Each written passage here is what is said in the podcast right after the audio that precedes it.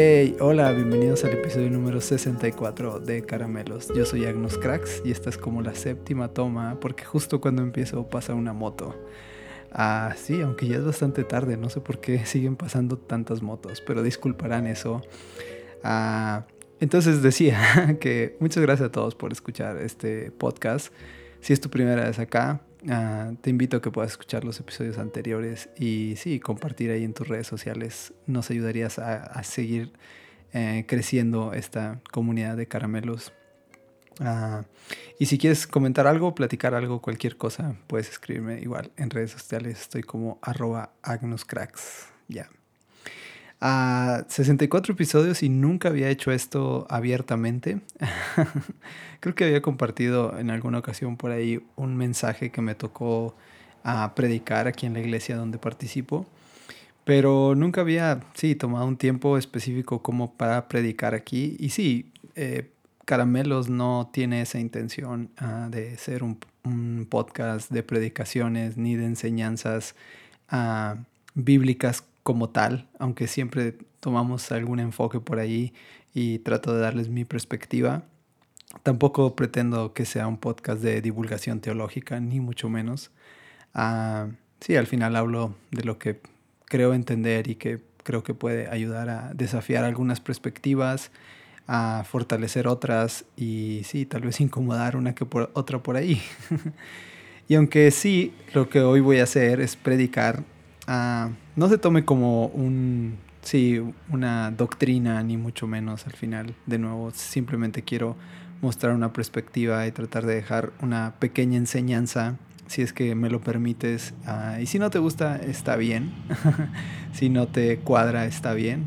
Te, te pido que al menos lo escuches y puedas reflexionar sobre lo que hoy vamos a hablar.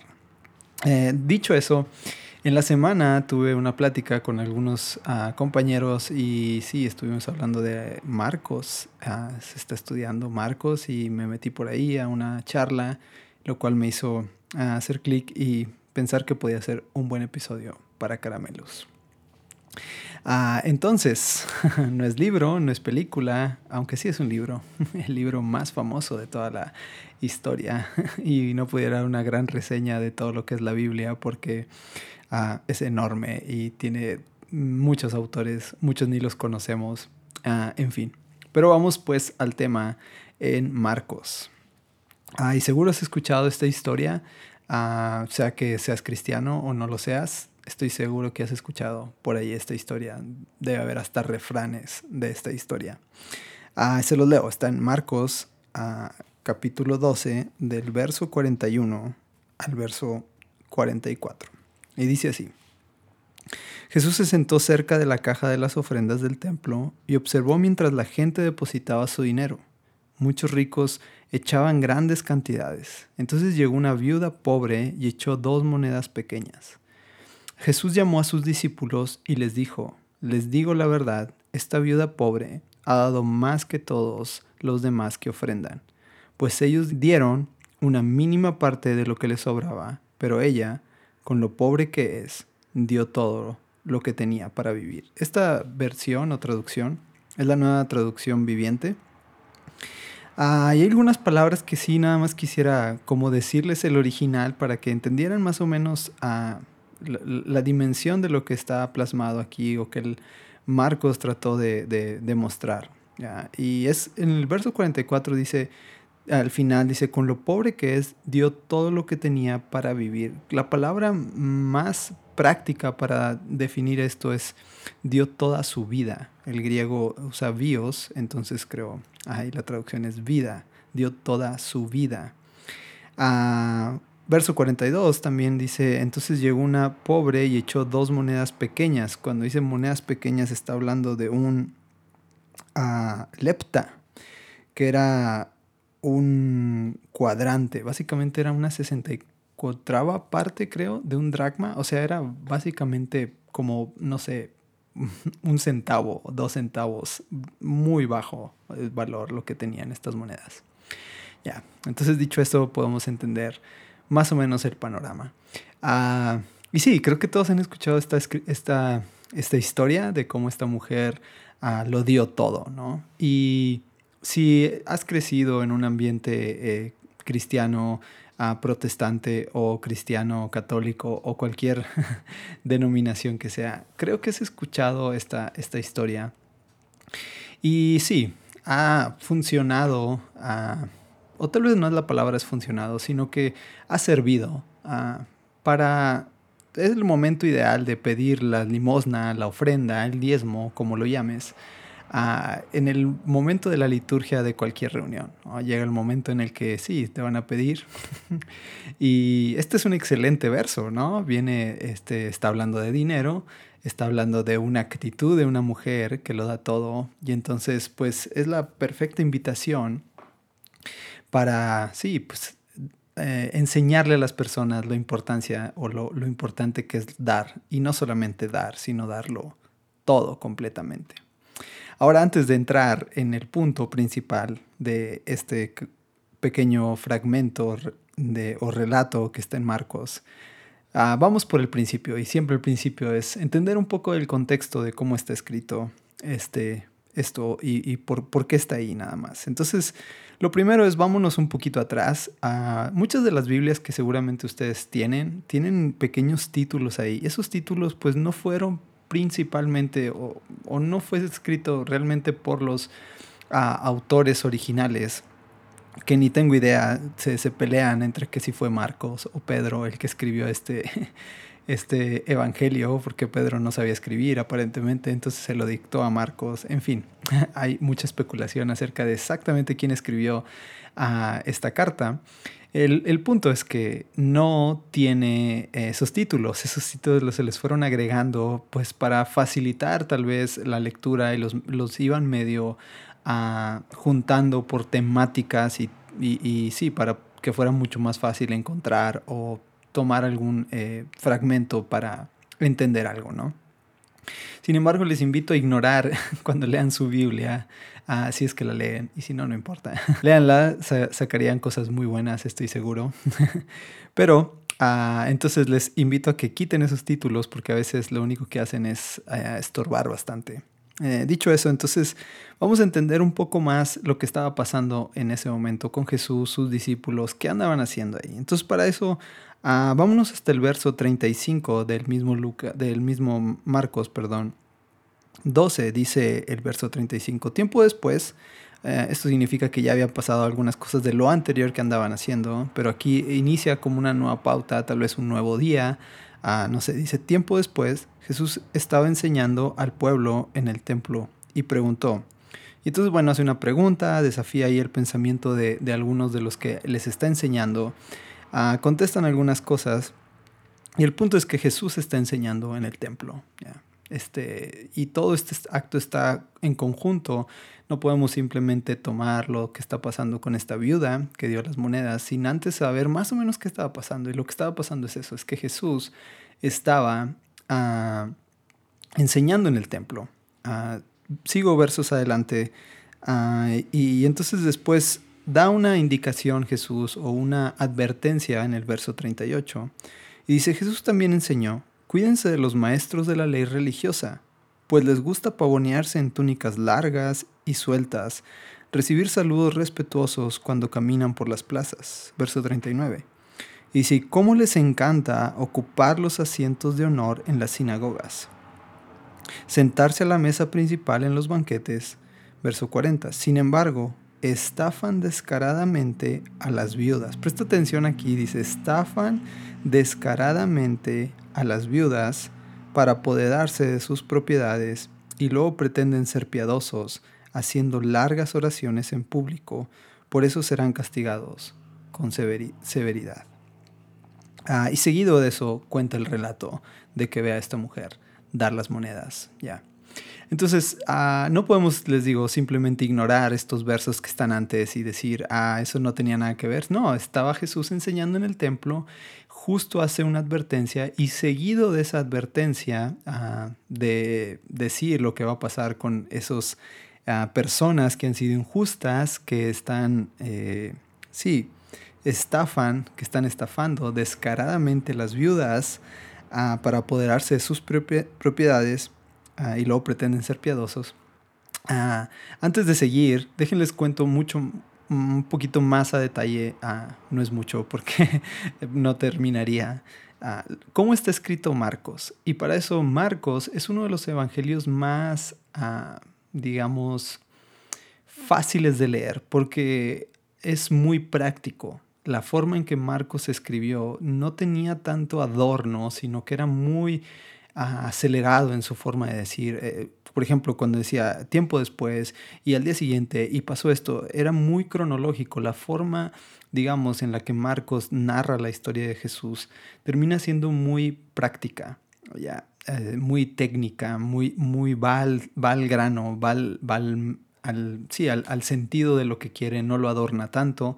Ah, de, hecho, no fue sino hasta el siglo XIX que el Evangelio tomó cierta fuerza y antes del siglo XIX ah, no era tan considerado un Evangelio importante porque se, era como muy, sí, como muy histórico, como no tenía tantas cosas, sino que fue después de eso que muchos eh, teólogos y estudiosos lo empezaron a considerar y vieron lo increíble que había ahí. ¿Y por qué era increíble el Evangelio de Marcos?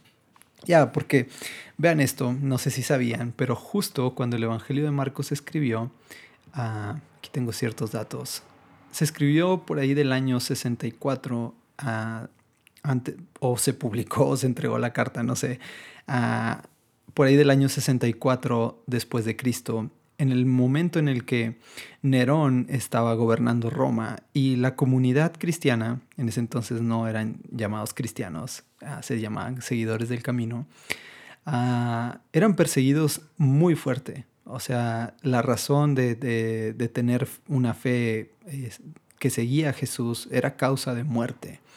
Eh, entonces, cuando Marcos escribe este evangelio, imaginemos la situación del momento y es que él necesitaba entregar una carta, un mensaje, un, mm, sí, lo que Jesús había hecho, pero lo lleva a un punto en el que tiene que ser sacrificial 100% todo. Siempre habla, Marcos siempre va a hablar, y puedes leer tu Marcos en algún momento si quieres, pero siempre va a hablar de blancos y negros, de extremos, siempre va a ser extremista, siempre va a ser un sacrificio absoluto Ah, como eh, entendiendo que si estas personas morirían a manos de Nerón, el, emperador romano, a, manos de la persecución, era parte de lo que Jesús quería. Ya. Entonces, dicho de otra manera, el, en el momento en el que está viviendo la gente aquí, que está recibiendo esta carta, que está leyendo este evangelio, uh, pues daba fuerza, daba capacidad, daba mm, aliento a todos aquellos que seguramente iban a morir porque eran perseguidos en ese momento. Y sí, muchos murieron, muchos murieron a causa de esta persecución. Y el Evangelio de Marcos viene a funcionar como ese ánimo, como ese dalo todo, entrégalo todo, sí, este, entrega tu vida eh, hasta la muerte, un sacrificio, les digo, 100% absoluto, en donde entregas todo lo que tienes, todo lo que eres a causa del Evangelio. Ah, lo cual es, en el momento, creo que era oportuno, creo que era necesario. Ahora no estoy diciendo que esté mal lo que Marcos estaba haciendo, solo estoy dando datos de lo que realmente estaba sucediendo en ese momento. Entonces, uh, el llamado de Marcos siempre va a ser no ceder, eh, nunca rendirse, darlo todo. De hecho, presenta un Jesús más que ah, resucitado, presenta un Jesús más eh, sacrificial, más eh, entregado, habla más de, de, cómo muere que de cómo resucita. Y mucho pinta esta parte de, de entender que lo que está tratando de decir Marcos es Jesús lo dio todo, nosotros no podemos hacer menos que eso, tenemos que darlo todo, aún que nos cueste nuestra propia vida. Entonces, ah, entendiendo este contexto de Marcos, de no ceder, de que hay una persecución y de que todo va a ser en extremo al absoluto de entregar nuestra vida, esta historia toma cierto sentido diferente al que seguramente habías escuchado. ¿Y cuál es el que se había escuchado? Pues sí, en el momento de tomar ah, en una liturgia normal, de pedir que se recogieran las ofrendas o como sea, pues tú utilizabas este verso animando a las personas. Y sí, soy culpable de esto. Seguramente muchas veces utilicé este, este pequeño fragmento de la Biblia animando a las personas a que lo dieran todo, que no importaba lo que... Eh, que, que, básicamente la enseñanza era, ah, tienes que dar todo hasta que duela, hasta que te quedes literal sin nada porque no importa la cantidad, sino que lo que importaba es que lo dieras todo. Ah, entonces, eh, la crítica aparente más fácil de tomar de este capítulo, si solo leo esos pequeños versículos, esos cuatro versículos, ah, pues termina siendo esa, ¿no? En donde eh, los hombres están dando a lo mejor mucho, pero es lo que les sobra. Pero esta mujer lo está dando todo completamente, está su propia vida, como en palabras de, en, el, en, la palabra griega original, que es bios, termina dando su propia vida. Ahora bien, la pregunta es cuánto valía su vida. Pues su vida valía dos pequeños centavos, dos monedas sin casi valor alguno. Y eso era lo que valía la vida. Y sí, podríamos tomar esta enseñanza y animar a todos a que aprendamos a dar, a ser desprendidos al grado de entregar todo lo que sea necesario por seguir a Jesús, por ah, cumplir normas a lo mejor de una comunidad, por participar en la mm, en el río, si se puede decir así, de, entrar en este círculo de siembra y cosecha, en donde yo siembro y cosecho ah, lo, que, lo que doy. Si lo doy todo, pues seguramente voy a cosechar mucho más. En fin, se presta para todo este ah, lenguaje que se utiliza seguramente en cualquier denominación ah, protestante o católica o lo que sea. Entonces, ah, pero esa no es la enseñanza, creo yo, y quiero proponerles una perspectiva diferente de este fragmento. Y es que piénsenlo por un segundo. está hablando Jesús de una mujer, pero en realidad el enfoque nunca está en cuánto da como tal. Y si se fijan bien, pareciera más bien una crítica social. Les explico.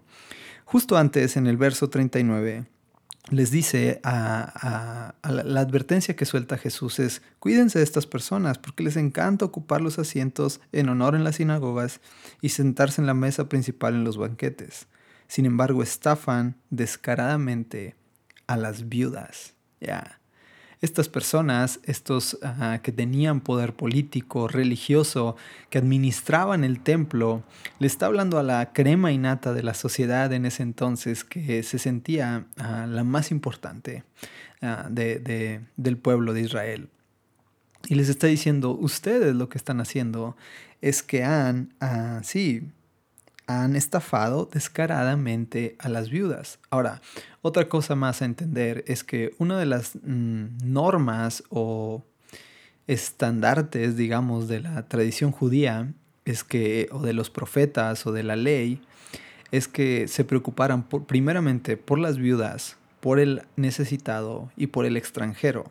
Tú vas a ver todo el tiempo, si leyeras profetas, cualquier profeta, nunca vas a ver a un profeta reclamando este, la cantidad de lo que alguien dio, sino lo que vas a ver es siempre reclamando eh, la falta de atención sobre las viudas, sobre el necesitado, sobre el extranjero. Siempre lo vas a ver, es constante, esa es la, la tónica de, de la tradición judía era su regla. O sea, si tú cuidabas a las viudas, si tú cuidabas al necesitado, si tú cuidabas al extranjero, entonces estabas, digamos, de alguna forma cumpliendo la ley de Moisés que había sido entregada, ah, en donde dice, ama a tu prójimo como a ti mismo.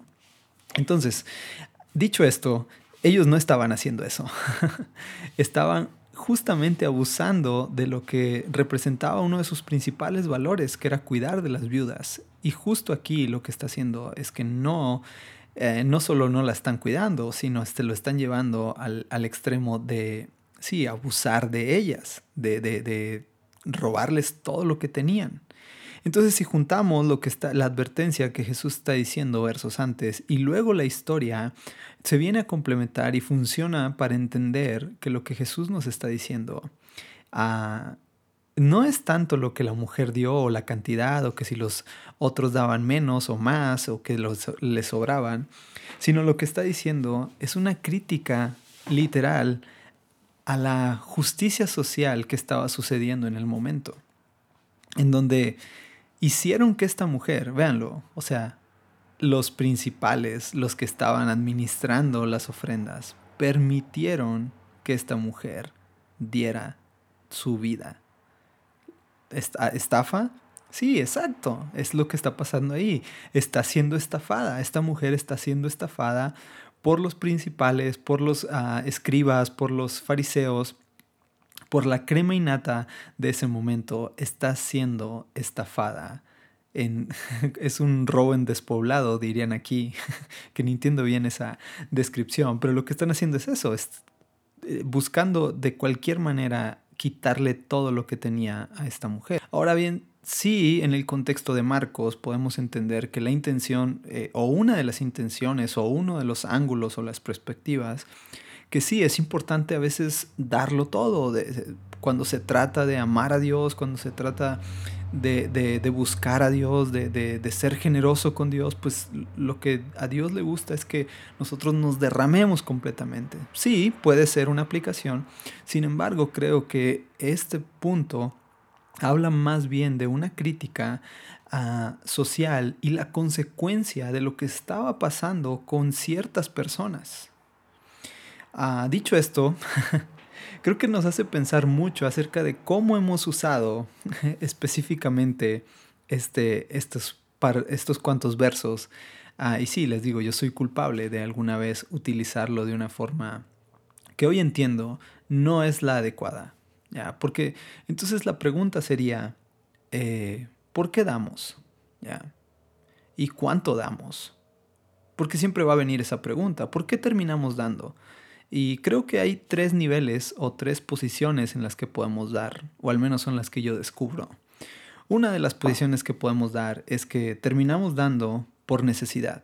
Sí, damos porque pensamos que si lo que tengo lo doy, ah, pues Dios dice que me va a retribuir lo que yo doy. Y, no solo eso, sino que lo va a hacer mucho mayor. Entonces he escuchado esta onda de pastores, de líderes de religiosos diciendo, ah, tú tienes que primero dar y después, ah, primero a Dios y después ah, ya verás que como Dios tiene su mano sobre ti y te cuida. Ahora, voy a abro un paréntesis, creo en un Dios de milagros y creo en un Dios que cuando a veces seguimos ciertas cosas, aún en nuestra ignorancia y aún en nuestra mm, falta de conocimiento, Dios siempre es fiel, ya.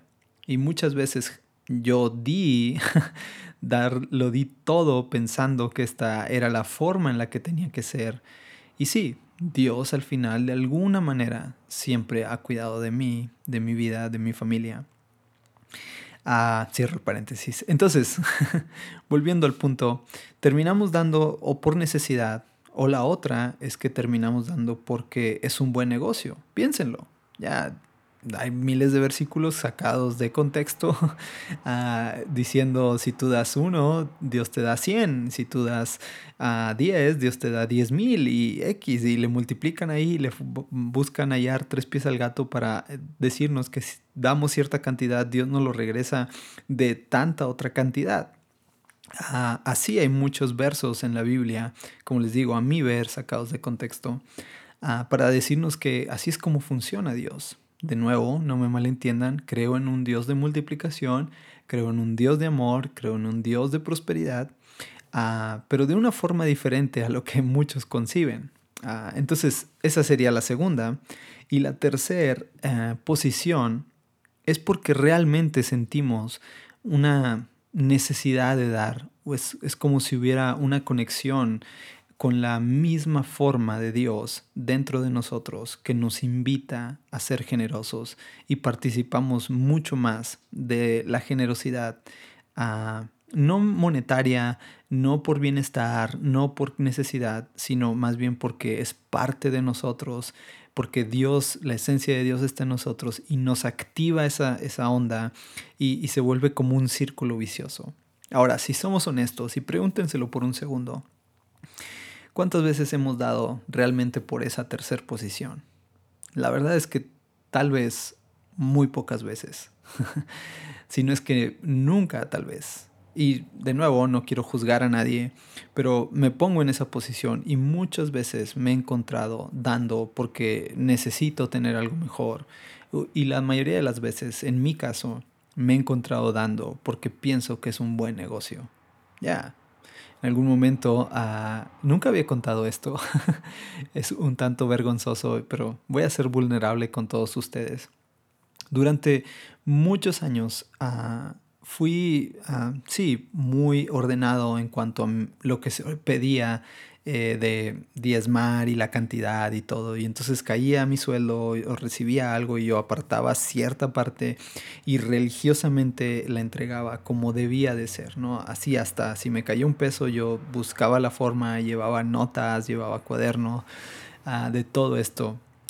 De nuevo, nunca he tenido necesidad de nada, gracias a Dios. Uh, tengo todo lo necesario, siempre, que, siempre queremos más, pero Dios siempre ha cuidado de mí y de mi familia de nuevo. Nunca he tenido uh, una situación realmente compleja en cuanto a lo económico. Entonces, uh, sí, Dios me ha cuidado al final, pero bien, regresando al punto, muchas veces me he encontrado en esta onda de dar porque aparentemente es conveniente dar y les digo, tenía todo este sistema ordenado de dar y muchas veces hacía como, sí, esto es lo vergonzoso. Uh, para mí era como un banco, ya. En donde si yo ya daba 100, yo estaba esperando en algún momento recibir 1000. Y a veces hasta planeaba, eh, imaginaba lo que sí, mira, pues si yo hoy domingo entrego eh, un billete de 500 o de tal denominación, ¿se dice? No, lo olvidé. Entonces entregas tal cantidad y, y, sí, al tiempo voy a recibir 100 veces más o 10 veces más o 30 veces más. Y con eso yo decía, no, pues si quiero comprarme tal cosa, entonces voy a diezmar tal cosa o voy a ofrendar tal cosa y, al tiempo pues me va a caer eso y voy a poder conseguir cierta cosa. Ahora, si les soy honesto, nunca ha funcionado de esa manera. ya, porque no funciona así. Porque no, es, no, no se trata de dar porque es un buen negocio. Tampoco se trata de dar por necesidad, porque si lo piensas, termina siendo igual al punto número dos, que terminas dando porque es un buen negocio. La parte importante es dar porque ya nos metemos en ese río de generosidad, en ese, eh, en ese momento en el que ah, nos conectamos con la esencia de Dios misma puesta en nosotros, que está dentro de nosotros. Y entonces hay un impulso que nos lleva a ser generosos, que a veces no entendemos, que a veces uh, sí se sale de nuestro control. Y dos cosas para cerrar, porque ya llevo un rato hablando. La primera es, mm, ¿por qué das? Ya, ¿cuál es la razón por la que das? ¿Das por temor? ¿Das porque es un buen negocio? ¿Das porque necesitas? ¿O realmente ah, has terminado dando porque, y esto es lo fuerte, porque se te ha dicho, se te ha enseñado, se te ha atemorizado, se te ha enseñado a través del temor de que si no das, y no das hasta la muerte o no das hasta que duela como esta mujer, entonces Dios no está contento. Déjame te digo algo de lo que estoy seguro y convencido hoy. Si tú le das a Dios, Dios te ama. Si tú no le das nada a Dios, Dios te sigue amando. No hay nada que tú y yo podamos dejar de hacer uh, o hacer para que Dios nos ame. Dios no te ama más si das todo lo que tienes. Dios no te ama menos si das las obras. No, de eso no se trata este verso. Dios no te ama mucho menos si das a veces nada. Si a veces a lo mejor fuiste tacaño o, simplemente no quisiste dar nada porque preferiste comprarte a un lujo, un regalo o pasar o divertirte o lo que sea. A gastarte el dinero en algo que no tenía sentido. Dios no te ama más o menos si haces eso. De eso no se trata sería, uh, sería contrario a lo que es el amor de Dios. Dios dio su amor por nosotros, dio su vida y nos rescató. Entonces, tal vez puede ser que hemos sido enseñados de una forma equivocada. Se nos ha dicho a, través del temor que tenemos que darlo todo como esta mujer. Y terminamos muchas veces en la posición de que lo doy porque si no, Dios va a estar enojado conmigo. Porque si no doy todo, entonces Dios, ah, sí, no me va a bendecir. No, no, no voy a ver su favor en mi vida. Ah, y lo peor de esto es que sí hay un grupo de personas que lo hacen con alevosía y ventaja. Utilizan estos tipos de verso ah, para manipular a las personas. Ahora entiendo y, soy, ah, eh, no sé cuál sea la palabra, pero extiendo misericordia y gracia y no que yo sea eh, eh, Dios para perdonar, ni mucho menos. Pero sí, extiendo gracia y misericordia a la gente que durante años ha enseñado esto. Yo estuve en ese lugar. Ah, porque muchas veces lo hemos enseñado, porque es lo, es lo, fácil de entender, es lo que está ahí, o porque otros nos han dicho, lo hemos creído y de alguna manera ha medio funcionado sobre nosotros. Y terminamos, ah, sí, enseñando esto. El problema es que cuando lo manejamos como verdades absolutas, y no solo eso, sino que Ah, lo utilizamos de alguna forma para manipular a otros y forzar a que las personas den y den no solo poco, sino que lo den todo. Ah, y ahí es donde está el problema, en cuando nosotros nos ponemos en esa posición de demandar a que otros sí den lo que a veces yo quiero que den o lo que a veces necesito que den. y esa es la parte fea en la que tal vez durante años has vivido o durante yo mucho tiempo viví pensando que así era. Y por último, entonces, ¿cuánto hay que dar? ¿Hay que dar mucho? ¿Hay que dar poco? ¿Hay que dar lo que me sobra? Ah, tal vez tengo que dar solo a cierta parte, tengo que ser religioso y, y, ah, y, religiosamente dividir lo que gano y entonces cierto porcentaje entregarlo. Y junto a esta pregunta es, ¿a dónde lo debo de dar? ¿Cuánto tengo que ser generoso? ¿Y dónde tengo que ser generoso? Pues Jesús nos viene y nos desafía completamente todos nuestros pensamientos. Ah, y si tú pensabas que dar es tomar un billete o algo de lo que tú ganas y depositarlo en una iglesia a la que tú vas, eso es parte de dar solamente. Ah, porque dar es mucho más profundo que eso. Dar no significa que aparto cierta cantidad de dinero y la deposito sobre un bote, sino que dar es conectarse en esa espiritualidad que está dentro de nosotros, fluir en ese río de generosidad y descubrir que hay una gran bendición en el dar. Y entonces con esto se responden las dos preguntas. ¿Cuánto tengo que dar? Pues lo que tu corazón te lleve a dar. Muchas veces tendrás que dar nada más lo que te sobra. Otras veces tendrás que ser inteligente y primero cuidar de tu familia, ah, y sí, otras tantas tendrás que darlo todo. No existe una regla como tal de cuánto tengo que dar. Al menos yo no la encuentro. Si alguien más la encuentra y no la saque de contexto, ah, compártamela. Porque sí, no veo en ningún lugar, en ningún momento aquí, una cantidad que yo tenga que dar. ¿Y dónde la tengo que dar? De nuevo se contesta con la misma pregunta. La tengo que dar en todo momento, si yo quiero conectarme con esa generosidad de Dios, entonces tengo que saber que Dios está listo para bendecir en todo momento y en donde sea y a quien sea. No te estoy animando a que no diezmes ni ofrendes o la palabra que uses en tu iglesia o en tu comunidad. Ah, no, lo que te estoy animando es conéctate a la generosidad que existe dentro de nosotros. El mismo aliento de Dios está dentro de nosotros.